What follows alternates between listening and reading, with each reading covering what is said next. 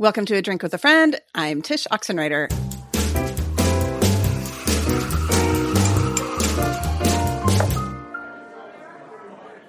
And I am here today with a new friend, Noah Tyler. How you doing, Noah?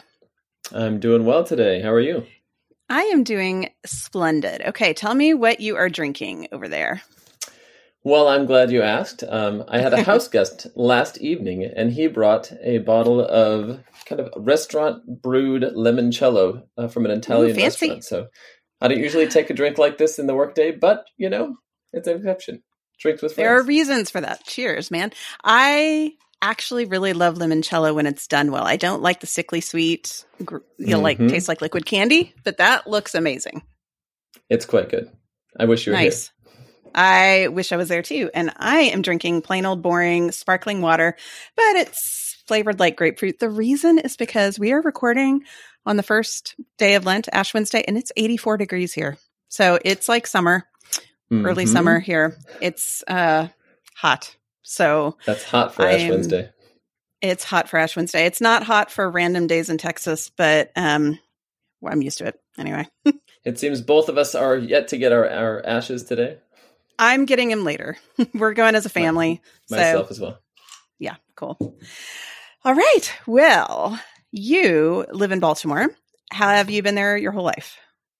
I have not. I grew up on the Canadian border in New York. Really? Um, Okay. Yeah, lovely. Uh, it's it's cold both culturally and uh, in the climate. Uh, so Yeah. it's a it's a cold place to grow up. But I uh, I ended up in D.C.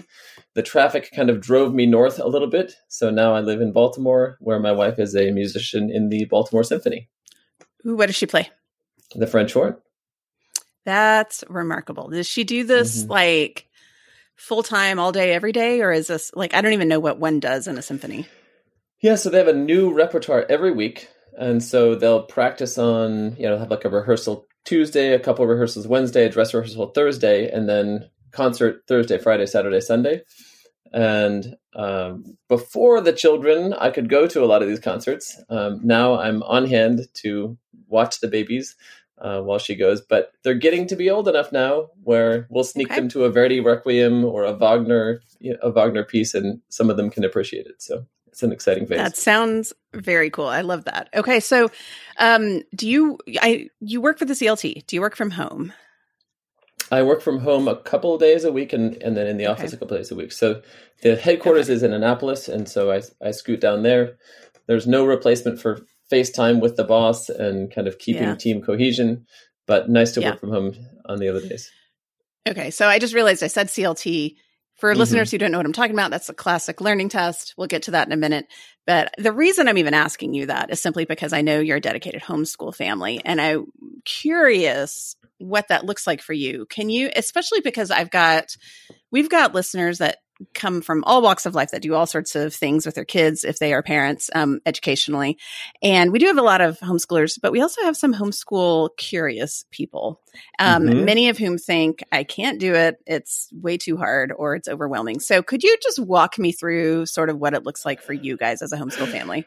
Wow. Okay. Um, here we go.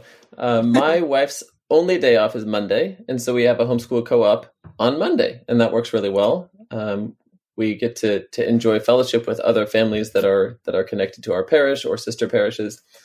Um, on the other days of the week, our homeschool is from eight to eleven, and that's something I grew up with a, a couple of years of homeschooling and just having afternoons free. So wonderful.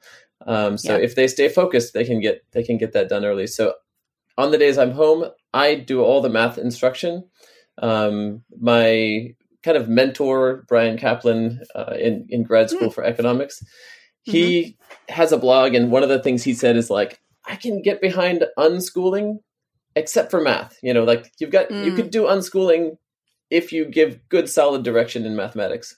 And so I try to make sure that we have that backbone for our family, doing Singapore for one kid and Beast Academy for another kid, um, and try to track them through all of that work.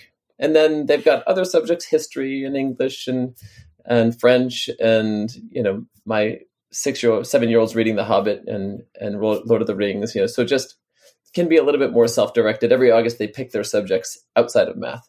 Um, When you say they, you mean the kids or the kids? Yeah. So Okay. we ask them, "Do you want to learn Latin this year? Do you want to learn French this year? Like what what seems fun?" So it is a it's not unschooled like learn if you want and don't learn if you don't want. They still have to do Right. subjects, um, but Okay. we let them. You know, uh, philosophy was something that we took on. There's an amazing philosophy book for kids that we used, um, and it's just a chance for them to explore. okay? So you mentioned a seven-year-old. How old are all your kids? Yes, so I have uh, nine, seven, five, and two.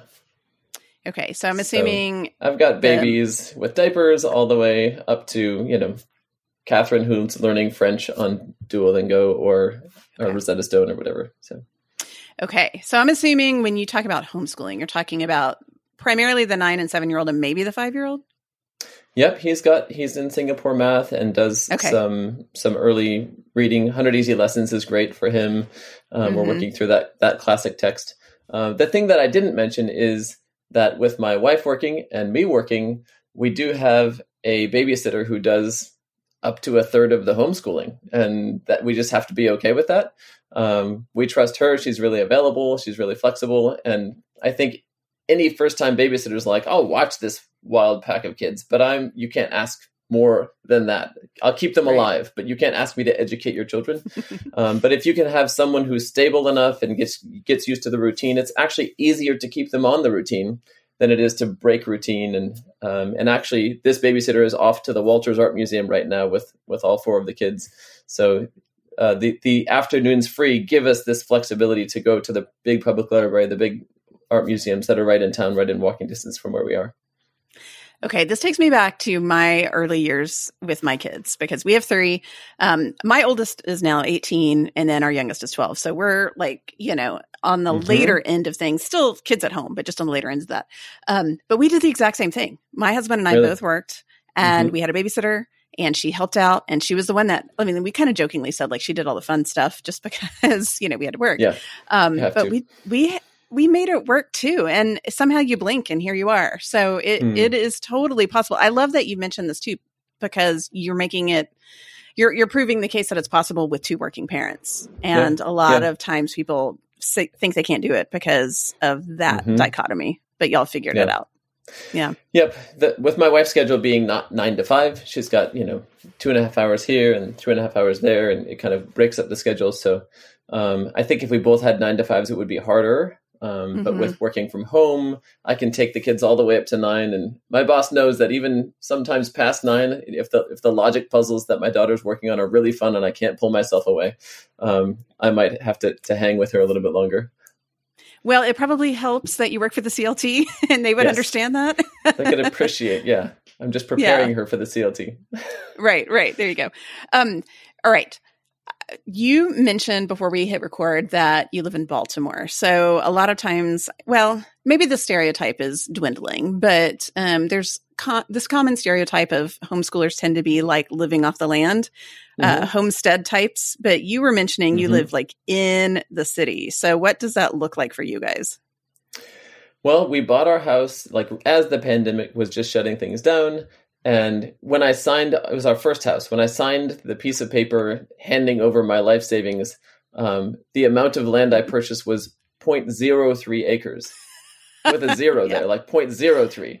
And the, the right property width is yeah is 15 feet wide, like the entire property. Um, so so it is it is Okay. tight living. I have this big spiral sta- staircase because it's um, in, in the middle of the house, the central corridor, and so we've got a lot of room up um, because we're in, the city that way. It's a historic brownstone. Um, but the the urban life, we've got homeless friends that that come over, and you know, we on Christmas, I'll never forget Christmas Eve. We we had them in and gave them a sleeping bag and gave them a warm meal, and you know, it was just the most wonderful way to spend the time, you know, Mhm. between dinner and Christmas Eve mass. We just kind of celebrated a Christmas with them. Um, Mm. We lived 10 blocks away from where we do now in the parish itself, which is on one of the main drug corners of, of Baltimore, where people come together. There's a methadone clinic across the street, and people are, sh- are shouting code names of drugs. And the kids are just used to that. People are, are Mm. kind of all messed up in, in all kinds of conditions on drugs. And the, the kids know, like, hey, mom, I think that that guy needs a, a bottle of water. Can we bring that out to, to them? Like it's hmm. something that's really real and raw for them. Mm-hmm. um, there's an instinct to protect and shield your kids from the raw edges of reality. Um, and we do. Like we, we don't stick them out in the middle of, of, of the worst scenes but there's there's a realness to the the struggles that people have in downtown baltimore. And there are nice neighborhoods and we're in a nice neighborhood but of course two blocks away is you know is the flashing lights and you know and the sirens and all of that. So um, it's never that far. And you know the, the kids refer to the poor um, you know what can we do for the poor today? And they just have a mental mm. image of what that means to take care of the poor. And to have sure. when you're reading the gospels to have a concept or or some kind of meaningful content for what Christ is talking about with the poor will always be with you is I think a blessing for them as they grow up and, and form ideas about the world. And to me, it seems like that's just a given part of their education. You know, if you mm-hmm. think of of what we're doing as parents is raising up our kids in the paideia of God. There's not this like, you know, you, you mentioned eight to 11 school, but it's not like they stop learning at 11. It's right. all of life. Right. And that's part of that, mm-hmm. sounds like. Right. Yeah. There's lots of observation. and you mentioned, I mean, I, I'm thinking about how this all layers up because we're also like I know your family, just like ours, is really big in, into reading. And you mentioned before we chatted, in particular, the classics. You said something like you had um, a shelf of books outside their rooms, and you initially thought of it as kind of like kind of decoration at first, but then you thought mm-hmm. like maybe we should read these. Tell me more about that.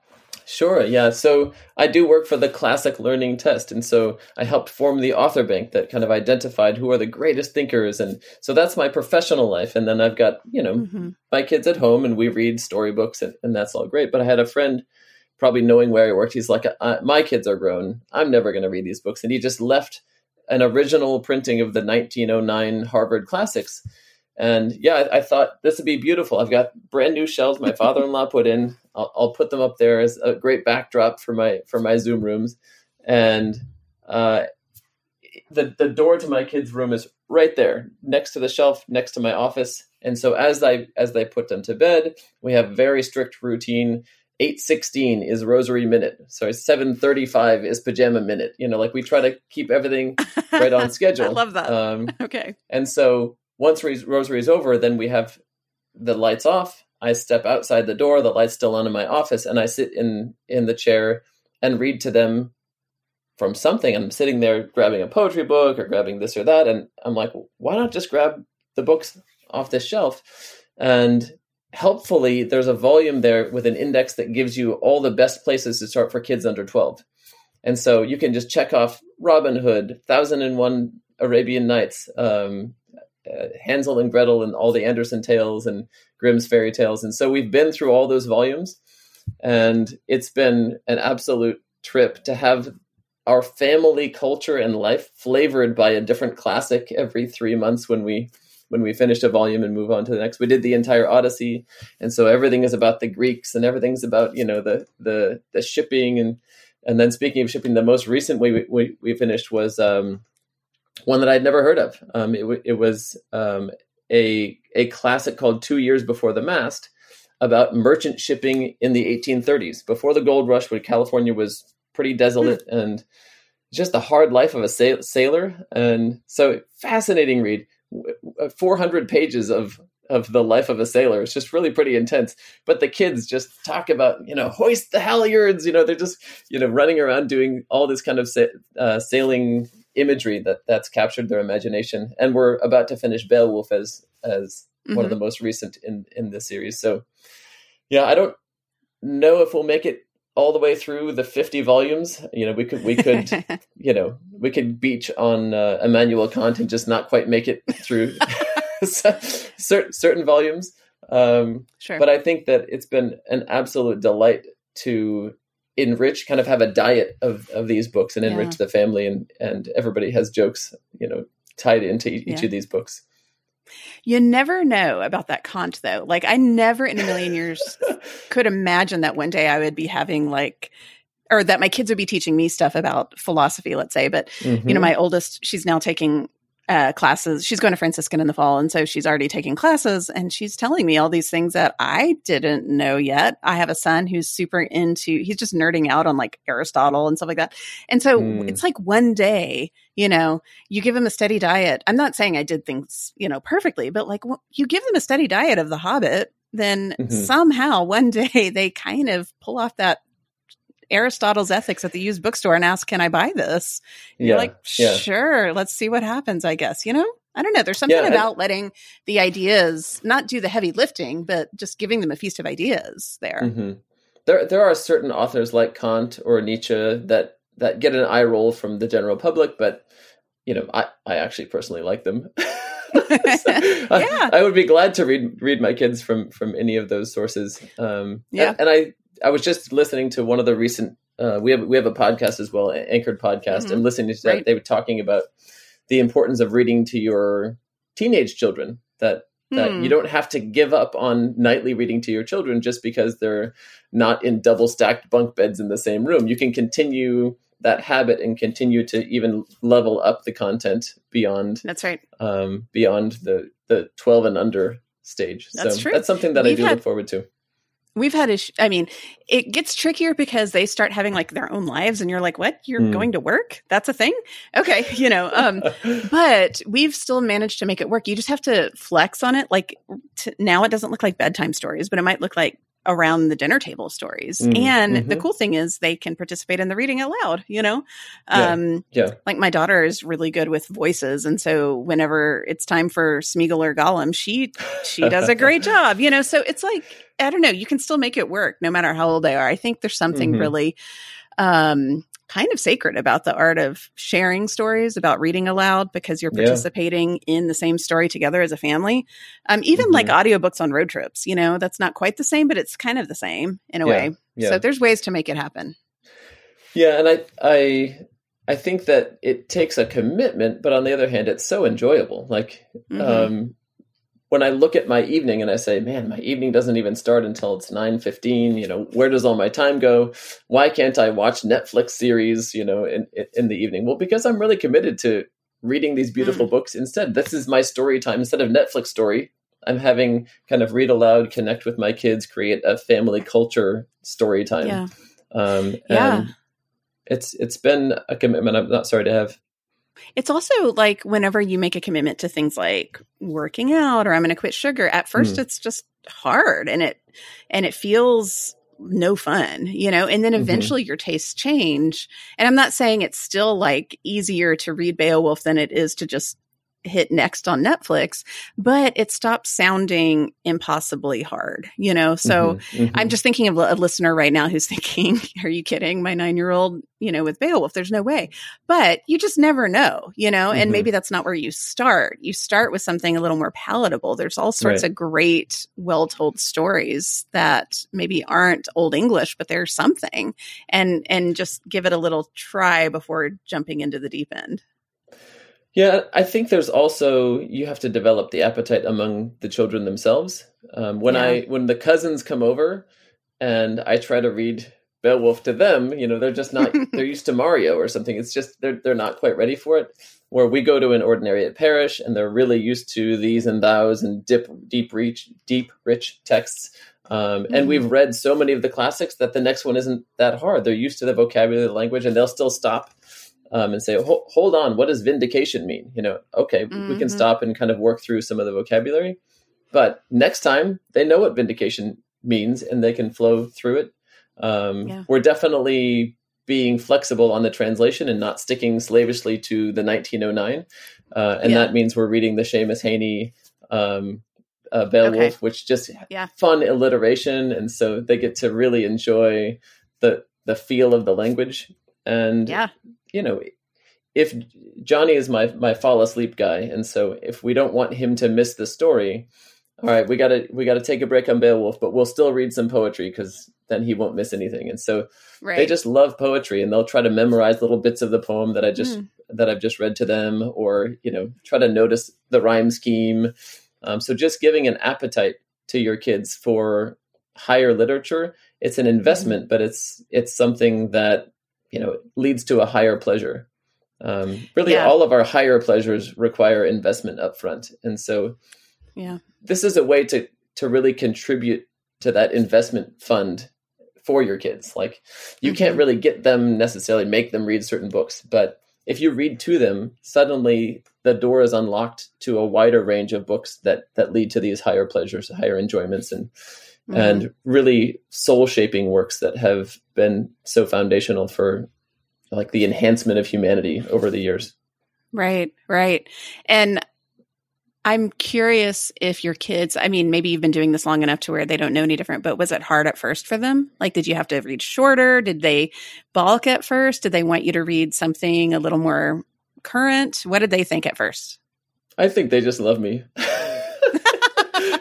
Okay. Like to have dad's voice, you know, putting Yeah. them to sleep every night has has just been fun. So I I think they don't really care what I read and as long as I'm loving it, they're loving it and uh, you know, if they if I don't mind if they interrupt me um Mhm, I remember Jeremy, um, the the CEO at mhm. at CLT, he said that you know Sam and Frodo, you know, have nothing on the the journey of him being interrupted every sentence through Lord of the Rings. Like this is like the longest the longest epic voyage of his reading life is being interrupted over and over and over. So as long as you don't mind that um, and can be patient with that, That's Um, funny. a- another That's fun project, and it's hard to balance all the projects I would love to do. Um, we read through the New Testament in a year, and then as a reward, went to the Bible exam, or Bible Museum, Museum of the Oh, yeah. Bible in, in DC. We're close enough to, to zing down there, Uh-huh. um, which was a fun treat after you know a, a themed uh, project. And Yeah. then all fall, we sang the Psalms of the evening uh, from from Hmm. evening prayer. We have a Saint Dunstan's like plain chant hymnal, and so just Cool. singing to the kids was was a delight. Um, but of course, you can't sing and read Beowulf and pray the Rosary, and you know at some point. You have to kind of like put some kind of a limit on there, but we're we're trying to sneak through the Old Testament this year, in addition to the, Oh, the wow. classics. So Okay. You said something there that I think is really important for us to remember as parents that when we commit to, you know, introducing our kids to to good stories, to good literature, to good ideas, it can feel overwhelming at all there is. And especially if you're thinking I want to do a course correction, like let's say your youngest is 12 like mine and you're thinking I want to do better, it can feel overwhelming, but the idea isn't necessarily to cover everything. The idea Mm, is mhm. to have rightly ordered loves and and so if our kids and you know even that's a lifelong pursuit but if we can help our kids order their loves rightly then maybe they won't get to beowulf yet but maybe in college or you know in adulthood they'll pick it up for fun and realize what a Mhm. treat it is you know Yeah, there's a, a couple a couple thoughts. One, I went to just a public uh, high school in the country. Never had any access to the classics or familiarity with the classics, but I remember one class period, not a class, but a class period, where the social studies teacher just wrote on the board, "Here's some guys you should probably know: Boccaccio. Here's what he wrote, and here's what it's about. Dante here's what he wrote and here's what it's about. Just in one class period. And i remember all those names and it just kind of like really? Who are these guys? It just kind of opened up this mystery for me. Um, Mm. and i never read them until you know later i went to grove city which had a, a stronger you know core curriculum. Um, and then just have spent the rest of my life exploring and digging in, into those ideas. But just the tiniest little introduction to the family of ideas and the world of of literature and, and philosophy that was out there. Um, yeah. really was all it took. Just just really got me excited. That's that's really cool, and that's encouraging as a teacher because I I will tell my students, um, you know, I teach twice a week at our co-op, and I will tell you know juniors and seniors, I'm not necessarily assigning you Crime and Punishment or Inferno, um, thinking you're gonna like it.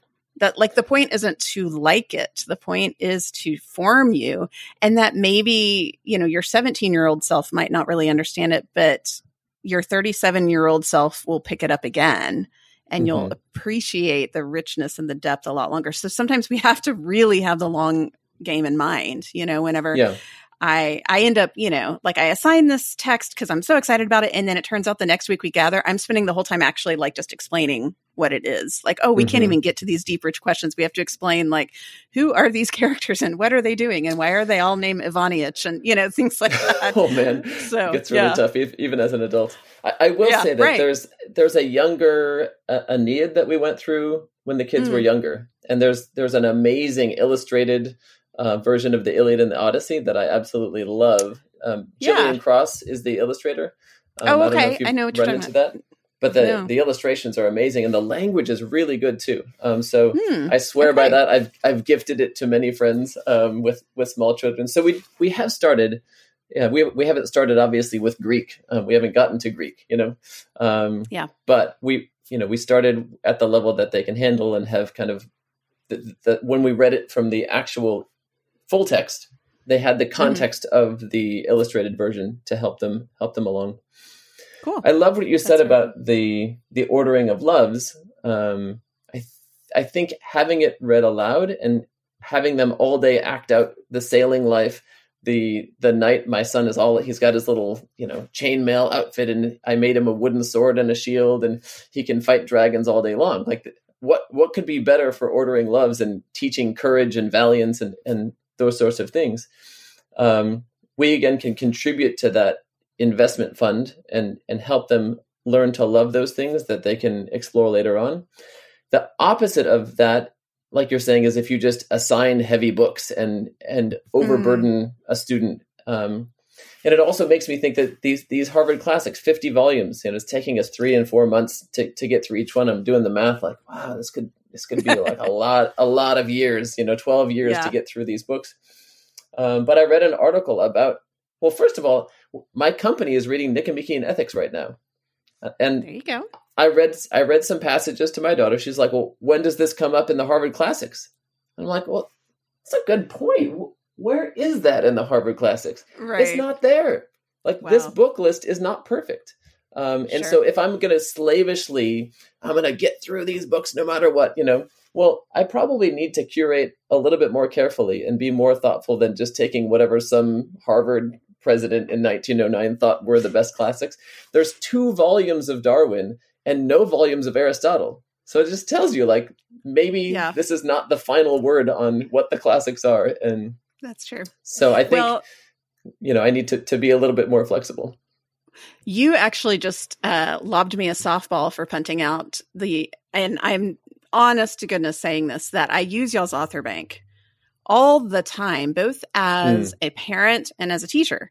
So y'all have this really great author bank on the CLT website that just like you have it listed by time period, and you just have listed authors and uh, well Mhm. authors and thinkers i guess i mean uh, the written word um and i have assigned an essay more than once this year relating to that you know i've had a i've had Mm. students pick and pick um an author which work represented from this author bank defend or refute whether you know it's a hero's journey blah blah blah like all sorts of things and it i mean it's sort Yeah. of like this infinitely living books kind of growing canon that doesn't Mhm. it's not it's not set in stone you know um yeah, yeah, and I noticed an author that uh, is missing, I think. And so a student asked me, like, can I write about John Steinbeck instead? And I'm like, sure, even though they're not on this author bank, you may write about Steinbeck, you know? And so it's Mhm. not perfect, but, but it Mhm. is, it is very comprehensive. So anyway, just like so a little side in- there. interestingly enough, I have been now part of two, like six to eight month revisions of the author bank. So I, Okay. I've gotten to to roll up my sleeves and duke it out with other people over who belongs and who doesn't belong. You know, who's the central core that could never change? Who are the people that are that are you know you really ought to have read two out of three of them, and who are truly swappable? Like if you have Mhm. Hemingway versus Steinbeck versus Fitzgerald, do you need all three? Um, right. or or do you just have to pick because we can't have 280 authors we got to kind of narrow it down in some way so if we were going to open it up maybe we'd say okay hemingway it's not your turn anymore it's time to get steinbeck in there you know we, we might have to to make some calls that way um, Yeah. but it's absolutely true that if you look at it you see a lot of unevenness because we didn't want to limit it to just the top 20 core people everybody should read we want to to to Hmm. expand that out to introduce thinkers that might be you know maybe they're not on the level of aristotle but they're speaking to a context and speaking on questions that aristotle you know from his position wasn't able to speak to so um Right. it's been a really wild process the both both times that we've gone through that author bank. Um, I do also Yeah. want to point out that a lot of the authors by this point have hyperlinks on them, and so you can click through Ah, to a little profile that explains and contextualizes their work. And I've long thought that homeschool families should take advantage of those little profiles. Um, and in addition, and the same that, that links out to our blog called the Journal. Um, mhm. There's something called the syn- Syntopicon. Synopticon. Hmm, okay. Um, it's a list of the biggest ideas. So ideas of time, ideas of matter, and our our internal house writer, who's a buddy of mine and who's been with CLT a long time, he's actually gone through the entire sy- Syntopticon. Synopticon. I should say the word right. Um, that was put together, I believe, by Mortimer Adler. If you if Oh, you know that name, yeah. yeah. of course. So and uh, so he put together. It was, I mean, it was a collaboration between dozens of scholars actually to to put Hmm. that together originally. But he gives like a short little encapsulation of those huge ideas. And so, what a fun project for a student to write a response piece to, or to kind of to continue on from where our little eight paragraphs ends, you know, and, kind of write a bigger piece. Um, so Yeah. I'd, I'd love to see that wider used in the homeschool community. Okay. Are you saying that you guys have that on your website? Yeah. Hmm Oh, I'm going Yeah. to look at this right after. Okay, I'm going to put all this in the show notes for people who are curious, but I'm Okay. definitely going to look that up because I can also say as a parent, sometimes you get overwhelmed like what all how do I possibly narrow down what to teach and maybe that sounds like something that someone Mhm. when they don't know where to start can start with. So, Oh, if you're having Yeah. show notes, I should mention my philosophy, uh, my philosophy book that I've used with the kids. It's so good. Um, yeah, tell me. It's uh, let's see, philosophy for kids. It's got 40 lessons. So the, the title is just philosophy for kids. And so we just took 40 weeks, 40 Fridays and went through it's got it's ordered actually by concept, but each concept is illustrated by a Hmm. particular philosopher. So you get some of the history of philosophy and you get hmm um, the biggest ideas. So I, That's I very love cool. that, and you know we can kind of Nice. I have yeah, I've already listed quite a bit for the show notes, so I I'm think there's going to yeah, be a lot in, in a good way. No, no, no, it's good. It's Yeah. good. I love I love a good show notes list whenever a podcast I'm listening to, you go and then it's like, you don't have any of these books listed. Oh my goodness. Um, I'm a big fan of this. So no worries at all. Um, one thing I wanted to mention, because I've got an I've got a senior who is Mhm. going to her first choice college. And one of the ways she's going to her first choice college, and by the way, I am not saying this as though I did everything right. In fact, she is very much a 18 year old who still makes boneheaded choices and has sus- suspicious ideas. You know, Hopefully, this she's not, not listening say- right now. oh, she might be. It's okay. She's in the next room. I don't care anymore. She's 18. Um, but um, that she got into her first choice college. She got a really good scholarship that we would not. I mean, there's no way we could have gone here without that. Um, Mhm. In part, not in any small part, between her GPA and her CLT score. And she took the Mhm. CLT, I want to say three or four times. I forget how many times. nice. But here's the weird thing. She also took she took the SAT once, the PSAT once. Mhm. And she actually wanted to take the CLT several times. And after the third time, she said, okay, this sounds really weird, but it's kind of fun. Like she took it one summer and then um, th- there was some prompt on there about Frederick Douglass's speech on the 4th of July. Mhm. Mhm. And she ended up doing this whole long deep dive about that. And it's like, I had no idea. This is amazing. And like read and read and read and loved it. And so I just say this to say like, it's a college prep test. It's, it's a placement test. It's a, you know, I mean, you know what it is, Mhm. but it's also like in, I mean, almost enjoyable, almost, right? If it's going to be a yeah. test, it's actually really rich. I don't know. if you can get away from the stress of it and the implications and the scholarship dollars and all, all of the, the pressure that goes into that, the goal is that it be and an introduction and a reinforcement to the, the great ideas. So if you've already read Frederick Douglass and you love Frederick Douglass, great. You can just enjoy the passage and, and do the reading comprehension. If you haven't, maybe you leave the test and say, whoa, what was that? I've Yeah. never read G.K. Chesterton. And there's this passage, mom. Like, we, we've heard that several times, and it's the most heartwarming s- stories is to, to hear that that the, uh, the the passages have actually sparked an interest in further reading. uh, mm-hmm. in uh, in the part of students. The other thing I'll say is on the math, like the math sometimes gets forgotten when you're talking big classic works. Like, well, what about the math right. over here? You know.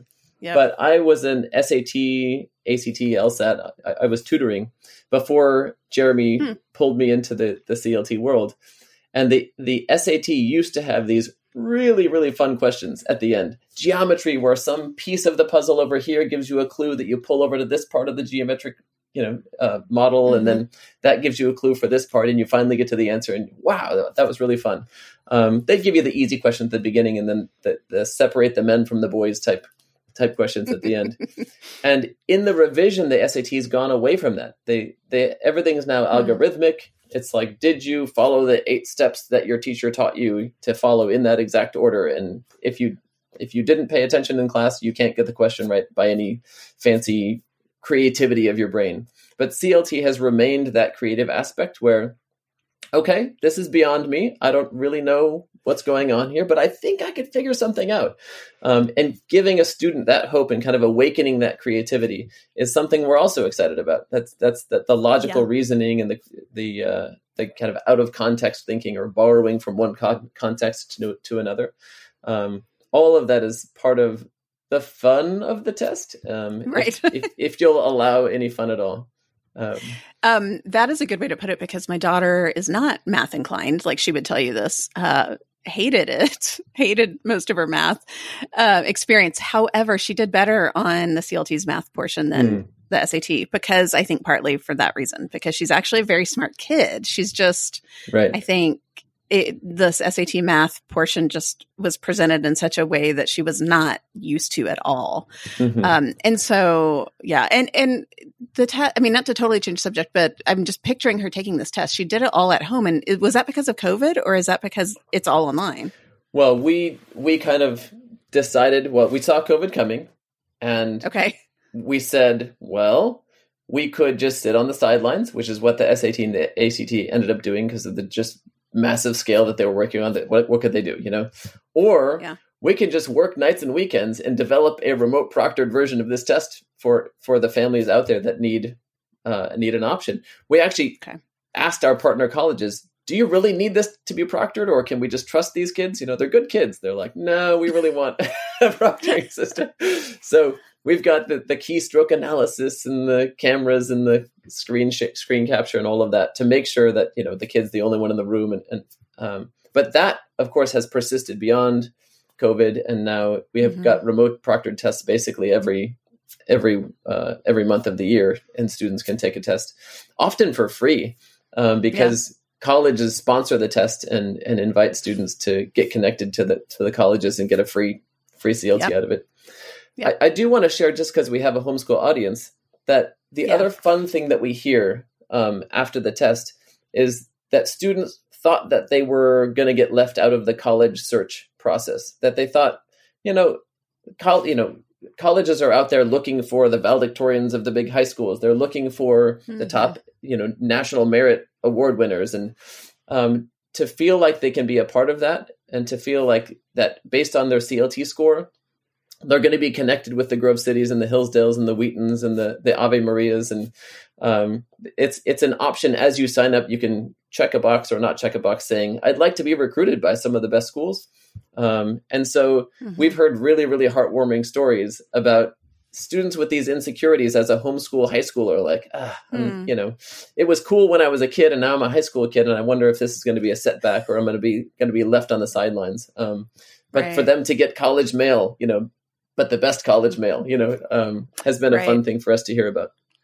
Huh, that's really cool. And I I can understand that. I hadn't connected those dots, but that makes a lot of sense. And actually, we you guys really helped with the college search because you have the list of the colleges on your website and we kind of just I mean, we we added a few colleges in Texas, but otherwise we just narrowed it down to what colleges took the CLT, not because we were so like we are not willing to take any other test, but because there's something about like y'all's seal of approval that feels a little like, okay, if I'm going to spend money on college, I mm-hmm. want a real education. I want it to be something I would trust from mm-hmm. with my mm-hmm. kid.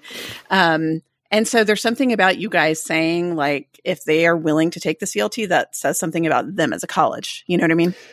Yeah, and it's been really organic. We haven't said, mm. you know, not you, you can't be on our list, you know, like basically sure. anybody who wants to stand with us, we'll stand with them. You know, um, yeah. The the fun next echelon for us of colleges that that we're working with are the honors colleges within the big institutions. So working like with Baylor's. the honors college at Baylor, yeah, Clemson, mm-hmm. Biola, like the, there's these these enclaves of really truly wonderful programs led by by great leadership through the great books, and uh, we're we're really happy to be working with those schools and recommending them to all of our families. So.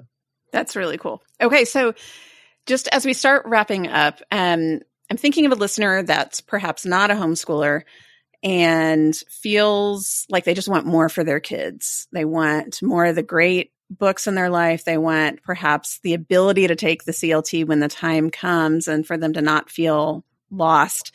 What would you suggest for them that's like a really easy next step or maybe not easy but the the direct next step for them to add more of this goodness in their life? So, one of the things that I don't really reflect enough on is the power of the habits of the family. And if you can just consider, like, what time do we eat dinner?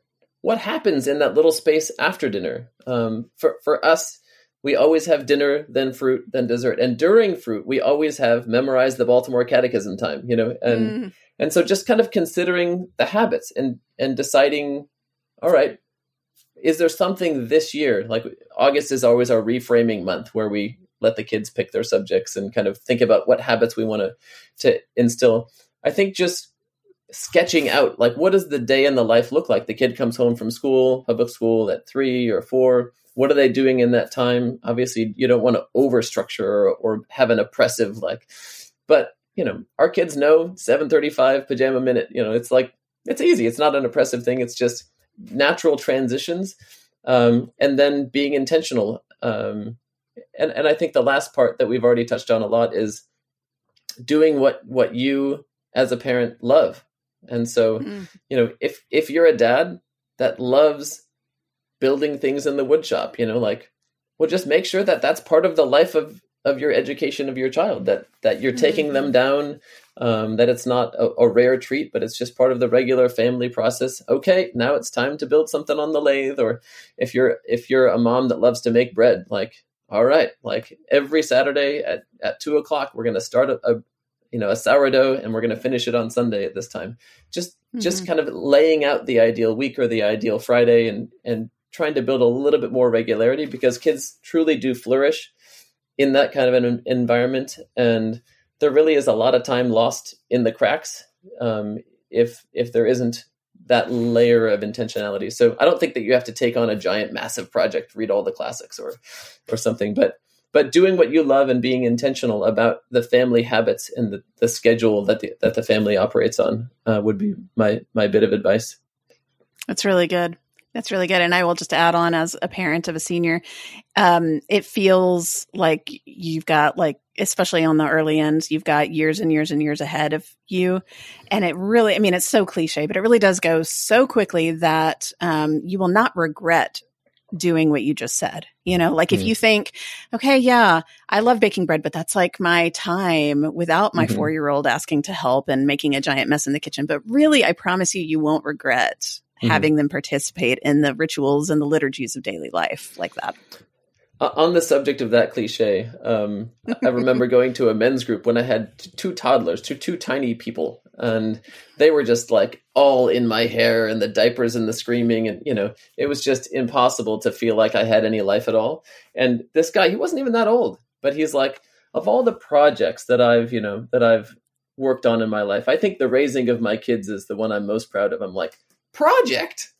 How could this be a how could this be a project? This is the most consuming thing. Like there can't be anything else else after this. Like when these kids leave the home, my life is spent. Either but but truly like you're saying life goes on beyond that yeah. it's going to be something that you'll look back on and yeah. you know and want to have invested as much as you can um, in those it's true yeah and god gives you the grace i think about people like like kant and like uh, uh, who else would I think of? Hume, where they didn't have kids, they didn't have wives, they devoted their lives to their philosophy. You know. Yeah. But that's not me. You know, I'm devoting my life to my kids. I'm pouring out my life not into a great book project or a great, you know, I I'm impressed at those who can do both. Um, but really, this is this it truly is the project of my life. CLT is also very consuming. Um, but really anything that's left goes to the family. Um, there isn't yeah. a lot, isn't a lot else.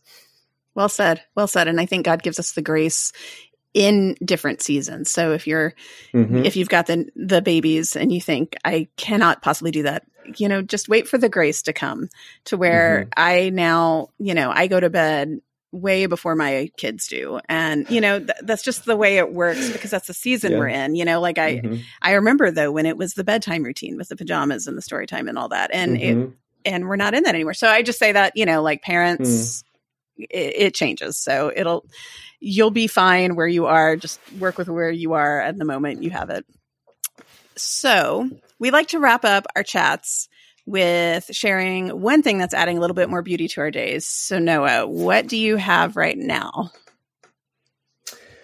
I think that the thing that's adding beauty to my days is Teresa of Avila. Ooh, all right. Yeah. Her writing, so I'm guessing. Yeah. The, there are all these spiritual manuals that are lining my shelves that are intimidating me from the shelf. Like, like, ooh, like, wow, the cloud of unknowing. Like, I don't know. like, there's a warning in the beginning of that one that says, beware, consider yourself whether you're worthy to read this book. And I'm like, closing that one, put it back on the I'm shelf. not. right. but for some reason, the way of perfection, I just pulled it off the shelf and it's really been, um, you know, it's not revolutionizing my world, but like you're saying, it's it's sweetening my days. Mm. Um, ironically, the thing that I've decided at, at the new year was to eliminate sugar from my diet for the year. You know, and if there's a cake, I'll just look forward to 2024. It's going to be a great cake in 2024. um, but for this for this year, I'm going to set it aside because of her thoughts about not being a slave to the world and. Mm. Um, there are lots of beautiful thoughts on on these pages and she's writing to nuns you know she's writing to nuns a long time ago so talk about irrelevant to my 21st century corporate sure. life or whatever you know um, but really uh, such deep reflections and and such an honest reckoning she's always calling herself you know ah, i don't even know what i'm talking about so ignore this if it doesn't make sense you know she's very conversational in the way that she she she treats that. she treats the reader um, but That's yeah, really I'm finding good. such such sweetness in it. So That's really good. Okay, well, I love that. I haven't read that one yet, so I'll add it to my TBR list. Mm-hmm. Um, for me, the thing adding more beauty, this sounds like such a shameless plug, but I don't mean it to. It just happens to be the start of Ash Wednesday. Is I have a playlist that I made that accompanies mm. my book for Lent, which is called Bitter and Sweet. So I created a playlist a couple years ago. I guess last year is when the Lent book finally came out, but um, it's just a song a day, and it kind of helps people walk through the journey of Lent musically in mm-hmm. as best we could, you know. So, you know, if you read Bitter and Sweet, I've got a song mentioned.